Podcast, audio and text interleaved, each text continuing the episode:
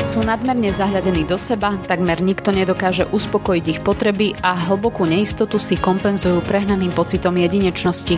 Reč je o narcistoch, ktorých patologické črty ich obete často spoznávajú až postupne. Stále ľudia majú takú milnú predstavu o tom, že narcista je človek, ktorý je zahladený do seba a miluje samého seba, je taký grandiózny a má grandiózne prejavy a ono to vôbec nemusí byť pravda. Život po boku narcistu sa stáva neustálým bojom bez konca, hoci... Ono to nie je vždy len zlé.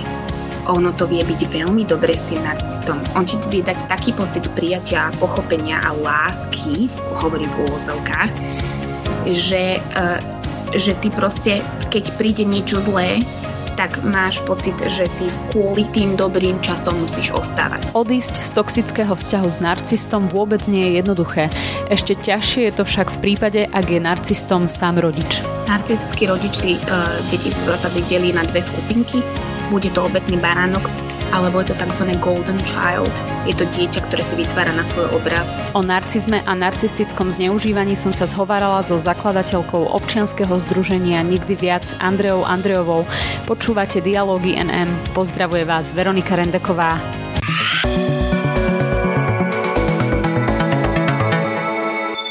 Andrea Andreová je koučka, zakladateľka občianskeho združenia Nikdy viac a taktiež vedie podporné skupiny pre ženy, ktoré si prešli narcistickým zneužívaním.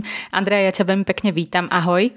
Ahoj. Ty o tejto téme vieš dosť veľa hovoriť, eh, Andrea, pretože máš s narcizmom osobnú skúsenosť, ale zdá sa, že aj v poslednom čase eh, sa o tejto poruche čo si viac píše a hovorí eh, v našich končinách, v našej spoločnosti. Skús prosím ťa našim posluchačom na začiatok ozrejmiť, ako sa dá vôbec rozpoznať narcista. O narcizme sa síce hovorí, ale ešte stále ľudia majú takú milnú predstavu o tom, že narcista je človek, ktorý je zahladený do seba, miluje samého seba, je taký grandiózny a má grandiózne prejavy a ono to vôbec nemusí byť pravda. A, a ešte majú ľudia takú predstavu, že musia byť e, extrémne inteligentní a, a musia byť takí prefikaní. A ono to vo väčšine prípadov, väčšina populácie nie je extrémne inteligentná, takže platí to aj pre menej inteligentných jedincov. A, a hlavne my nemôžeme nikoho diagnostikovať bez toho, aby bol diagnostikovaný odborníkom. Takže e, my väčšinou nehovoríme o, o narcizme ako takom v našich podporných skupinách a, a s klientami, ktorými sa um, ako coach alebo aj naša právnička stretáva, ale hovoríme o črtách narcistických pretože tie, uh, tie mávajú aj zdraví jedinci a tie mávajú aj jedinci, ktorí napríklad vyrastajú s narcistami alebo jedinci, ktorí majú vzťahy s narcistami, preberajú tieto črty nevedomky, pretože keď tam dochádza k neustálemu týraniu a, a k nastaveniu reality, tak tá obeď príjma túto realitu ako svoju, aj keď nedobrovoľne. Uh-huh. Takže potom štýlom, akým reaguje, sa môže, stať, môže zdať, že, že je sám narcista, tá, tá obeď a pritom to nemusí vôbec byť tak. Takže takými základnými uh, narcistickými črtami, uh, ja by som povedala, keď, keď hovoríme napríklad o vzťahu dvoch jedincov, tak narcista zo začiatku vo vzťahu sa tvári ako ten, ktorý m, prišiel zachrániť, veľmi sa zaujíma,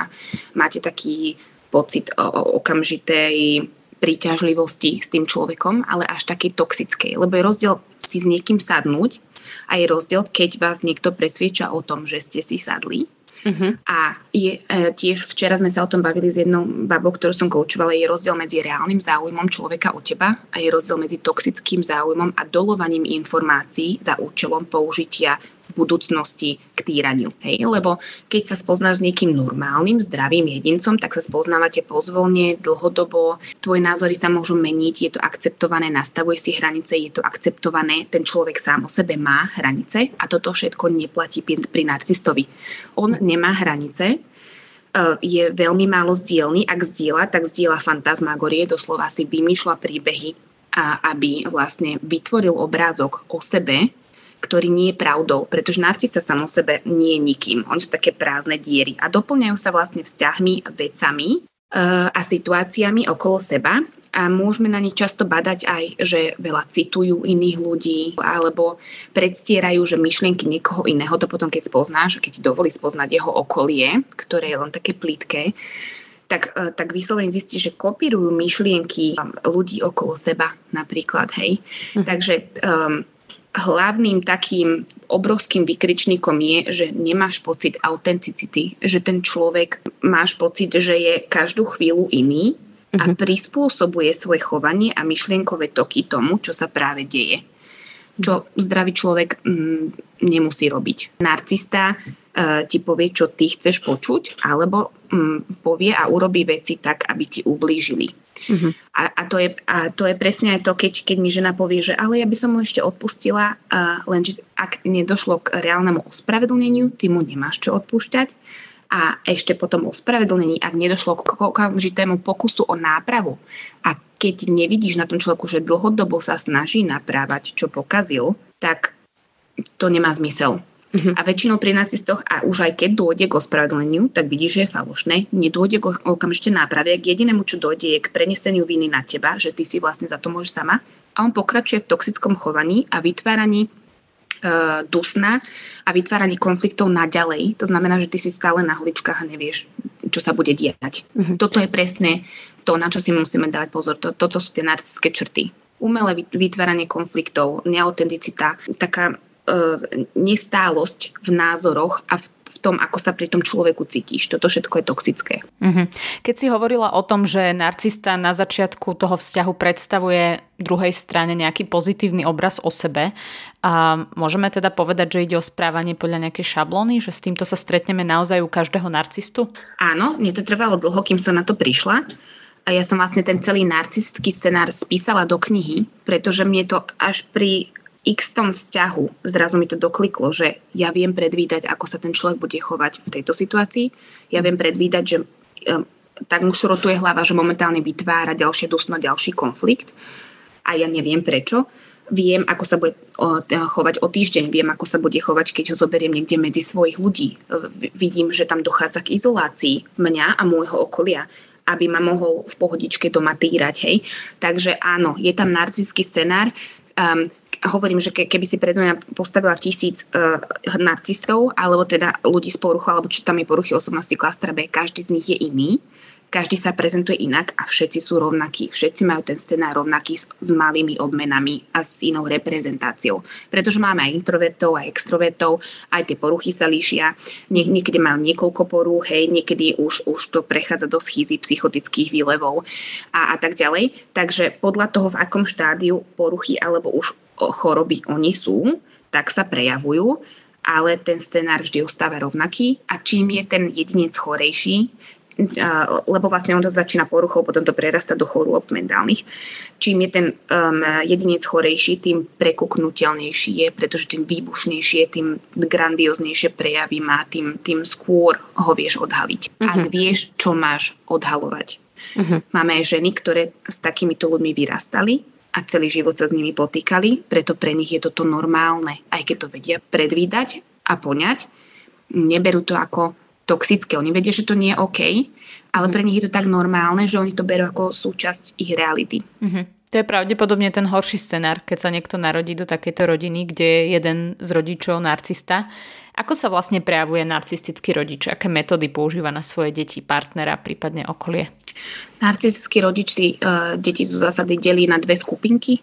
Bude to obetný baránok, alebo je to tzv. golden child. Je to dieťa, ktoré si vytvára na svoj obraz to znamená, že obetný baránok rodiny môže za všetko a všetko je jeho vina a zlízne si vinu aj za všetkých súrodencov aj všetko, čo sa tomu jedincovi dospelému deje, pretože tento dospelý narcista nie je schopný seba regulácie. Mm-hmm. A teda môžeme často od takýchto jedincov o, počúvať, že keby si ty nedvihol dosku na záchode, tak ja teraz nie som vytočená, alebo keby si veci urobil takto, tak ja nie som, hej, takže vždy uh, je, je, je ten obetný baránok ako keby vinný za to emočné prežívanie narcistického rodiča.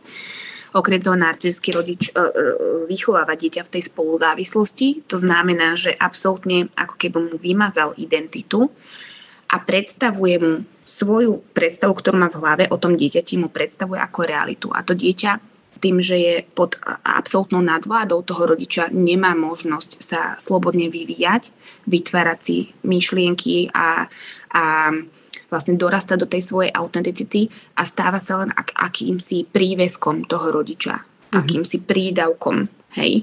A tým, že toto dieťa nikdy nebude schopné vyhovieť takémuto rodičovi, pretože narcistovi nie sme schopní vyhovieť nikto, pretože v momente, keď narcistovi vyhovuješ, tak on zmení názor, ako, aká by si mala byť. Mm-hmm. A zase sa len musíš prispôsobovať. Hej. Tam mm-hmm. je to forma koersívnej kontroly.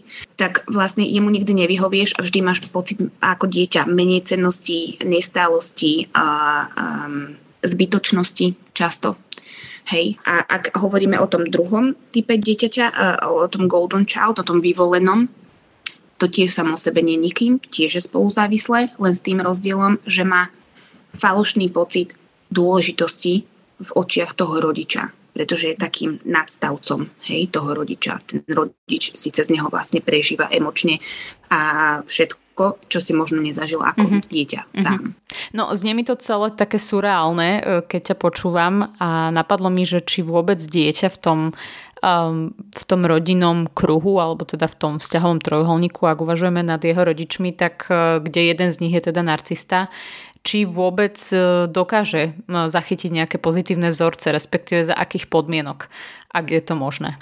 Áno, ak ten druhý rodič, ktorý je síce spolu závislý, ale nemá poruchu osobnosti, vykrie to všetko, čo sa tomu dieťaťu deje s narcistom a mm-hmm. výjme ho z toho vzorca. A druhá možnosť je, po väčšine, ak je ten človek spolu, hovoríme napríklad na narcistovi otcovi, spoluzávislej matke a dieťati, ak tá matka nie je schopná odísť od toho narcistu, že tam dochádza k, k, k takému cyklu traumy a týrania, že ona vyslovene má pocit, že sa nevie nadýchnuť do reality. Až, až tie kognitívne schopnosti a funkcie sú tak vypnuté tým, že amygdala prevláda neustále.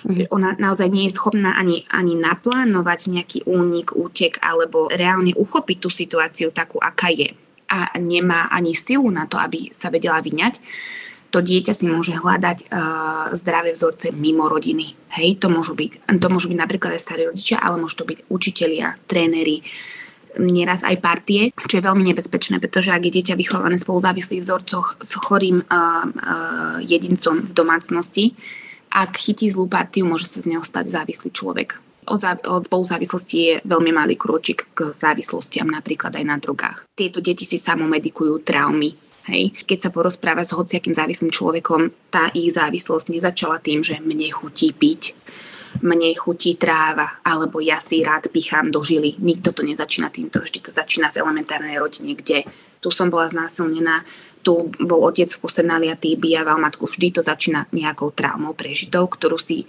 oni neboli schopní spracovať, nedostali od svojich chorých rodičov nástroje k tomu, aby si to vedeli spracovať a preto si samo medikujú tieto traumy potom už bohužiaľ aj počas dospelosti. Ty si uviedla príklad narcistického otca, a potom matky s deťmi ako obeti narcistického zneužívania. E, odborníci taktiež hovoria, že táto porucha sa predovšetkým týka mužov. Čím to podľa teba je? Áno, lenže to, e, tu hovoríme len o narcizme, potom mm. máme ešte hystrio a sociálov psychopatov a hystrio napríklad väčšina hystrio sú ženy a väčšina mm. narcistov sú muži. Takže nehovoríme len o ženách, pretože máme, už máme aj podpornú skupinu pre mužov a, a vlastne e, plodom, ktorým tí narcistskí muži sú, to je väčšinou plod narcistickej matky. Hej, takže ono tak, takto v cykloch prechádza z generácie na generáciu, alebo teda histriomatiek, alebo matiek s, s, s poruchami osobnosti, hej, inými. Takže ono je to taký e, cyklus, preto hovorím, že my sa musíme vyňať, aby sme si zachránili najbližšie generácie a nezachránime si len svoje deti, ale aj generácie po. Takže áno, je, narcisti sú väčšinou muži, ale máme ženy, ktoré sú histrioničky a ak je žena, ak má žena mentálnu poruchu a má byť matkou, tak je to obrovská tragédia. Pretože ženy odjak živa boli aj v povonových obdobiach tie, ktoré si zachraňovali deti a ďalšie generácie a učili, im, učili ich zdravým, zdravým vzorcom a fungovaniu spoločnosti. Ak tá matka nefunguje, tak nefunguje celá spoločnosť. A toto všetko, tieto všetky patológie osobnosti, toto naše rozdeľovanie spoločnosti, dobrovoľná až nedobrovoľná izolácia, poruchy osobnosti, toto všetko vlastne začalo vznikať v tých povojnových a medzivojnových obdobiach, keď muži boli preč na žene ostalo všetko. Tie deti nemali vlastne e, vzorce fungovania v rodine, e, kde, kde sa starali dvaja, kde fungovali dvaja, kde komunikovali dvaja, kde tie deti mali priestor dozrievať. Deti boli veľmi často v povojnových obdobiach parentifikované, pretože ak otec zomrel alebo prišiel s, s posttraumatickým syndromom, museli prevziať tú rolu otca alebo ďalšieho rodiča v rodine, nemali čas dozrieť ako deti, prebrali príliš veľa zodpovedností dospeláckých na seba už počas toho dozrievania osobnosti a tam to všetko pramení od parentifikácie cez spoluzávislosť ku ďalším poruchám osobnosti, ďalším chorým vzorcom. A spoluzávislý človek si nikdy alebo veľmi zriedka vyberie zdravého človeka do vzťahu, preto sa buď stretne vás spoluzávislý empati, čo je asi najlepšia možnosť pre spoluzávislého, pretože ako keby si tak lížu rany jeden druhému, hej, a aj keď majú nejaké toxické zažité vzorce, tak si ich vedia odkomunikovať, vedia sa pochopiť a ostávajú spolu. A druhou možnosťou je, že spoluzávislý si nájde buď závislého alebo patologického e, jedinca ako partnera a to už je prúser pre tie ďalšie generácie. Mm-hmm. To je už potom asi aj taký začarovaný kruh. E, ja sa ešte k procesu uzdravenia dostanem, ale chcela som sa opýtať e, na cyklus týrania, ktorý si mi spomínala pred našim rozhovorom. Ako to vlastne vyzerá v realite, tá dynamika medzi narcistom a obeťou a vôbec e, v súvislosti s tým, že častokrát práve obeť sa nedokáže ako keby vymaniť z toho toxického vzťahu. No, uh, veľa zvonku počúvame, že a prečo tá žena neodíde, čo je sprostá, prečo sa nechá týrať, no ona nemôže odísť. A ono to nie je vždy len zlé. Ono to vie byť veľmi dobre s tým narcistom. On ti vie dať taký pocit prijatia, pochopenia a lásky, hovorím v úvodzovkách, že, uh, že ty proste, keď príde niečo zlé, tak máš pocit, že ty kvôli tým dobrým časom musíš ostávať. Takže ten, ten celý cyklus týrania vlastne začína pri spoznávaní, zase hovorím v úvodzovkách, pretože ty narcistu nespoznávaš, spoznáva on teba a hlavne tvoje slabé miesta. A zo začiatku vzťahu, každý vzťah, a to hovorím aj o zdravých vzťahoch, my sme a, zdrogovaní a to určite vieš, poznáš, serotonín, oxytocín, dopamínček, hej, ja píšem v knihe, že mohol by na teba spadnúť a klave, ty si to nevšimneš. lebo tebe je tak dobre, že teba nič nebolí, ty si plná energie, vieš robiť, od rána do noci nepotrebuješ spať, nepotrebuješ jesť a cvičíš ako šialená, rozdávaš sa asi úplne na oblačiku, vysmiata, šťastná. A takto začína každý vzťah a pozvolna v zdravom vzťahu sa to tak nejak ukludní a tá láska ako keby sa prehlbuje, to spoznávanie ti dodáva taký pocit bezpečia, a istoty vo vzťahu a takto pekne sa ďalej prehlbujú tie city, hej, spoznávate sa a plánujete a žijete spolu. S narcistom vtedy, keď má dochádzať k prehlbovaniu vzťahov, vznikajú prvé konflikty. A tie konflikty nevznikajú e, s narcistom, to nikdy nie je o tom, že pozri, vznikol nám problém externý, poďme ho spolu riešiť. S narcistom vznikajú prvé problémy tak, že aha, problém si ty, toto zmeň a rieš si to sama. A pokiaľ to nevyriešiš, ja ťa opúšťam. A ako spoluzávislý jedinec, spoluzávislí jedinci veľakrát majú zranenie z detstva, zranenie z opustenia, nepochopenia, neprijatia, hej, lebo oni nikdy nezažili bezpodmienečnú lásku a spoluzávislí jedinci vždy zažívajú pod, podmienenú lásku tým chorým rodičom. Takže oni to nielen berú ako výzvu, ale ako takú nutnosť zdravého vzťahu, zase hovorím v úvodzovkách. Takže tá obeď sa pomaly začína meniť a prispôsobovať, aby vyhovela, pretože tieto patológie ináč často počúvame zo spoločnosti. Na všetko treba dvoch, treba robiť kompromisy a treba sa prispôsobovať. Áno, do určitej miery. Ty nikdy pri prispôsobovaní nesmieš prísť o samu seba.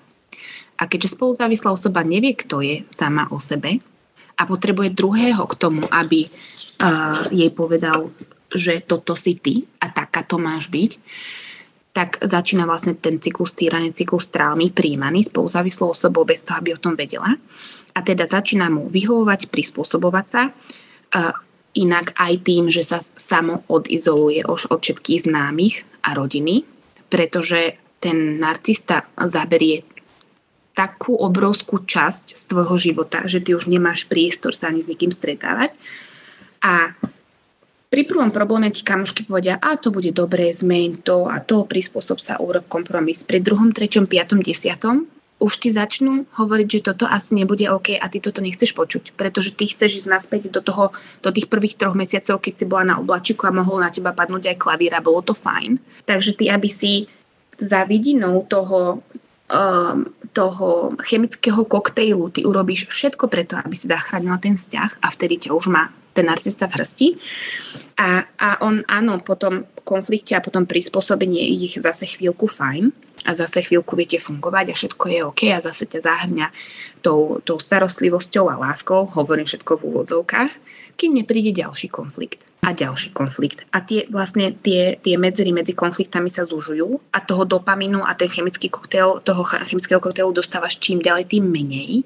A vlastne prídeš až do bodu, keď ho už nedostávaš vôbec a keď sa naháňaš ako taký škrečok v, v tom wheel, v tom koliesku za tým dopaminom a on neprichádza a sem tam ti hodí možno nejaké omrvinky narcista, a, a je to veľmi nebezpečné, pretože pri týchto cykloch traumy dochádza k, k obrovskej nadpriemernej produkcii kortizolu uh-huh. u obete, ktorý vie zmeniť štruktúru mozgu, odchádza šedá kôra a tým, že si v neustálom cykle traumy a tvoje spolužitie s narcistom vyžaduje neustále reakcie, tebe sa kognitívne schopnosti absolútne vypnú a ty zažívaš mozgovú hmu. Ty nie si schopná kognitívne poňať situáciu a povedať si, toto nie je normálne, čo sa mi deje a ty nie si schopná si to rozoberať v hlave, zanalizovať, hovoriť o tom a jedine, čo, čo si ty schopná v tom momente je reagovať.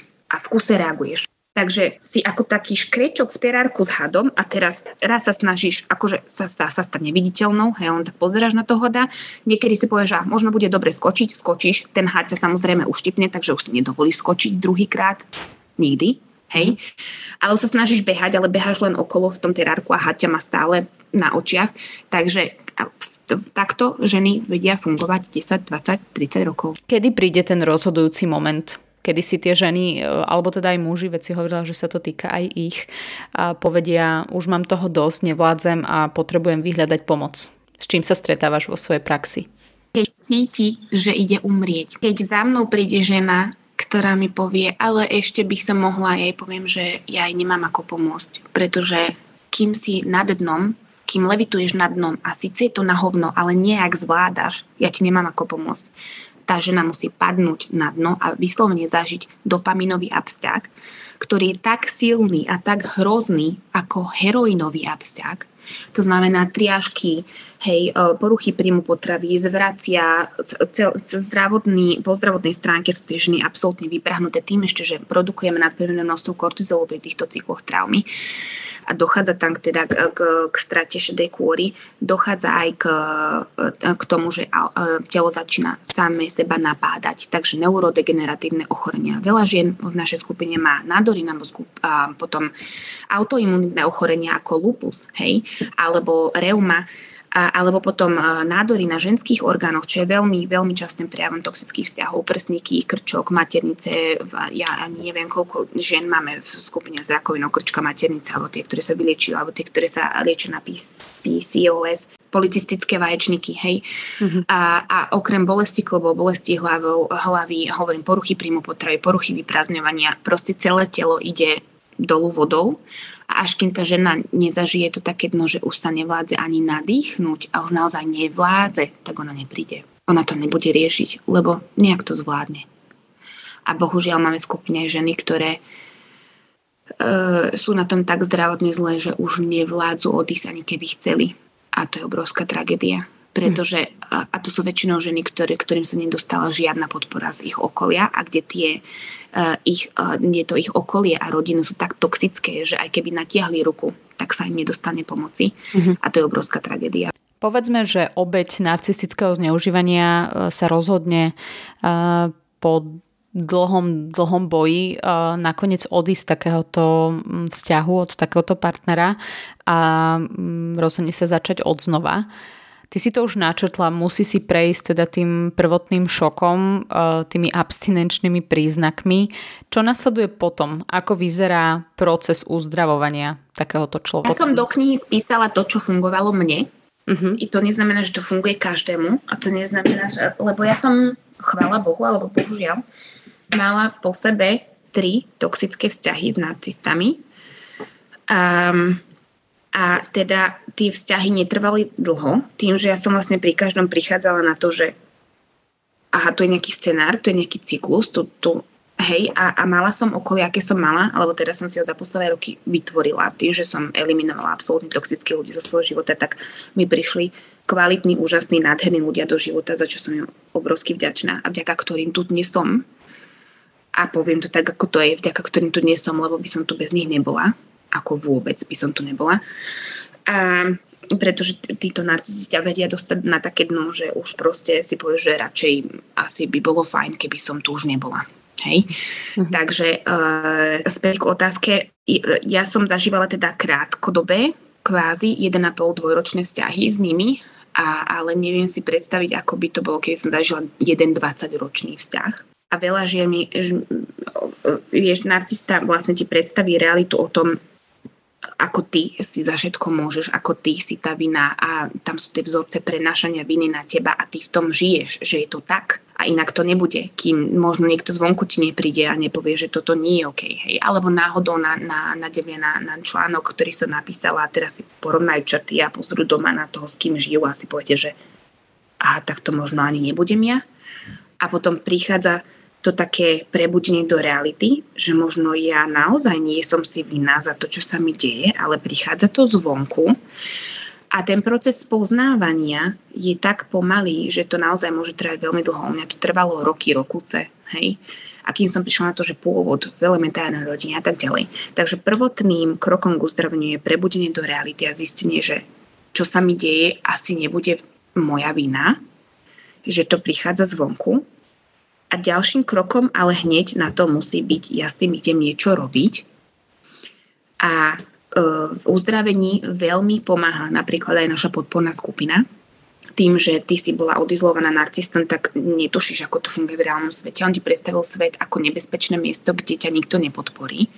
Takže podporná skupina je obrovským krokom k tomu, aby ty si pochopila, že nie som jediná, ktorý sa to deje. Takíto jedinci existujú všetci konajú rovnako, všetci rozprávajú rovnako. To vidíme v skupine veľakrát e, ženy, keď postnú niečo, tak 10 žien potom napíše to, ako keby som svojho čítala. Hej, to je mm-hmm. úplne cez kopírák. Hovorím, že ten scenár má každý jeden rovnaký, len každý to inak odprezentuje. Takže e, určite podpora zvonku, pochopenie a prijatie toho, že to, to, čo mi ty rozprávaš ako realitu, je naozaj realitou a ja o tom nepochybujem. To je obrovským o, o, plusom pri uzdravovaní a potom kvalitná terapia. Mm-hmm. Čo v našich končinách, bohužiaľ, um, my sme takí, že KBT, smer kognitívna behaviorálna terapia a tak ďalej, menseba a tak ďalej, čo je absolútne nebezpečné, pretože ty seba nemôže zmeniť, pokiaľ sa nevíme z toho. Takže potrebujeme terapeuta, ktorý nám povie, je v poriadku, ak z toho vzťahu odídeš a ty sa nemôžeš liečiť v prostredí, v ktorom si ochorela Mm-hmm. Hej. My, my sa nemôžeme liečiť z chrípky medzi 100 ľuďmi, ktorí chrípku majú. Hej, takže my sa musíme absolútne vyňať z toho, lebo neustále budeme chladlavieť. Takže terapeut, ktorý ti povie, že je v poriadku odísť a ktorý vie pracovať e, s tebou do hĺbky, to znamená hlbinná terapia, hej.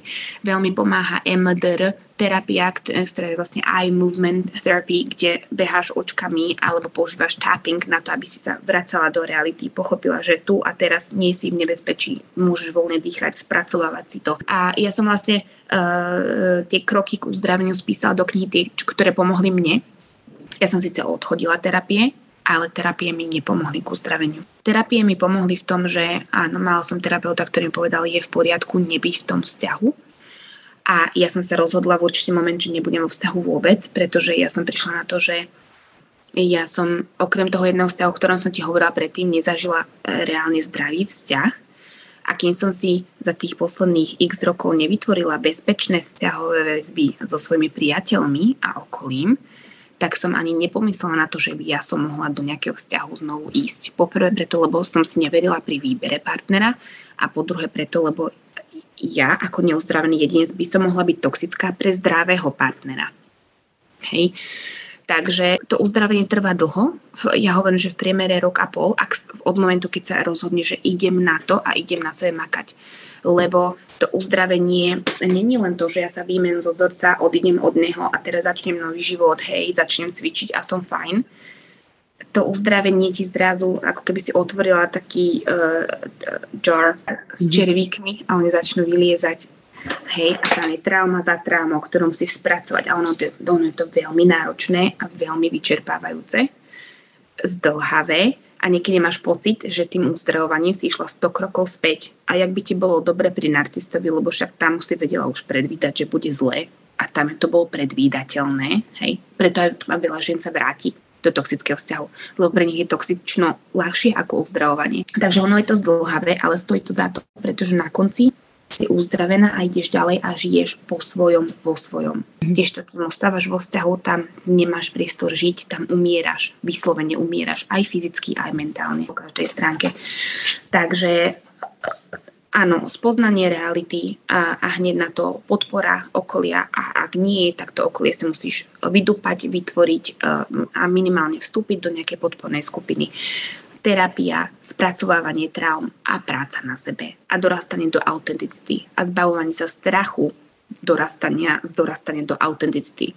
Lebo mm. prijať zodpovednosť za samu seba, za každú jednu myšlienku, za každú jednu vetu, ktorá z teba vylezie, je veľmi náročné, vyčerpávajúce a, a budí to v tebe strach, lebo zrazu už nie si súčasťou niečoho a niekoho, ale si tam sama o sebe. A toho sa veľa žien bojí. No, v rámci toho uzdravovania si viem predstaviť eh, ten, to rozhodnutie odísť, dajme tomu, od toho partnera, ktorý zneužíva. Um, ale čo v prípade rodiny, alebo teda rodiča narcistu, že um, že naozaj tá, tá väzba medzi dieťaťom a rodičom je v niečom možno oveľa silnejšia. Dá sa tam uh, nejakým spôsobom odísť od rodiča narcistu? Dá. Žien, ktoré absolútne vymazali svojich rodičov zo svojho života. Je to najlepšie, čo sa im mohlo stať. A ja mhm. som na tým tiež rozmýšľala, ale tým, že som vlastne došla v uzdravení tam, kde som, um, som sa naučila techniky, ako zvládať toxického rodiča, hystriou rodiča. Uh-huh. A, a najťažšie na tom je, neviem teraz, čo je ťažšie, či odstrihnúť úplne, alebo ostať a naučiť sa tie techniky zvládania. Lebo môžem povedať z vlastnej skúsenosti, že rozmýšľať nad tým, ako si ustojím hranice a ochránim mentálne zdravie použitím veci, ktoré idú vyslovene proti môjmu presvedčeniu, len aby som sa ochránila. To je taký pocit, že naozaj sa niekedy cítim ako taký najväčšie hovedo na svete. Logicky sa musíš rozhodnúť preto, že teraz musíš uštipnúť ty, aby si nebola zničená, je strašné. Ale aj to je obrovská škola a to je tretia kniha v mojej hlave, nikdy viac mami sa to bude volať kde budem vlastne hovoriť o tom, ako zvládať takýchto rodičov a ako s nimi komunikovať, aby si ostala ochránená v prípade, že sa rozhodneš neodstrihnúť ich zo života úplne. Uh-huh. A máš nejakú techniku, možno aj z tej pripravovanej knihy, o ktorú sa vieš podeliť už teraz? Takým najbezpečnejším na zdieľanie je, je asi reverzný gaslighting. Vlastne tieto tyrantské techniky opisujem v knihe, ktoré používajú narcisti a, a gaslighting je, ja som to už aj niekde vysvetlovala, si predstav plynový horák, kde pustíš plyn, ale nezapneš oheň mm-hmm. a mhm. ten narcista príde a hádže po tebe zápalky. A ty vybuchneš, hej? A tie zápalky to sú vlastne gaslighting, to sú tie také nenápadné poznámky, hej, pasívna agresia, silent treatment, akože týranie tichom. A, a ty, keďže nevieš, čo sa ti deje, potrebuješ to zo seba dostať len, pretože si tak frustrovaná a vytýraná, že to musíš raz buchnúť. A, a čím dlhšie si s narcistom vo vzťahu, tým menej zápaliek mu stačí. Uh-huh. A uh, ja čo robím, je to, že ja chytím tú zápalku a hodím naspäť. Každú uh-huh. jednu. A veľmi presne. A, alebo ja tomu hovorím, že sfúknem ako sviečku. Že už vidím, keď ide do... Tak urobím, že hej, zamávam. Takže takto je to náročné, lebo uvedomiť si, že aha, dochádza k tomu, teraz musím byť ja hnusná a vyslovene sa rozhodnúť, pretože idem byť hnusná, lebo ja sama sebe nie som hnusná a neznášam byť. Je to veľmi náročné a vyčerpávajúce. Potom si to v hlave reálne odobriť, že takto to muselo byť, aby si si zachovala hej, e, tá hlavu v poriadku aby, to, aby, aby, aby um, ťa to nedostalo zase na dno a tak ďalej. To je, je to strašne vyčerpávajúce. Učím to aj svoje deti sú v tom celkom fajn, vedia si to presne takto logicky, ako im to vysvetľujem, mi to potom logicky odôvodňujú naspäť a chápu to, mm-hmm. ale je to náročné. No, hovorili sme o procese uzdravenia na strane obetí. Veľakrát si tak aj všímam, že o tomto sa veľa a často hovorí a samozrejme je to veľmi potrebné.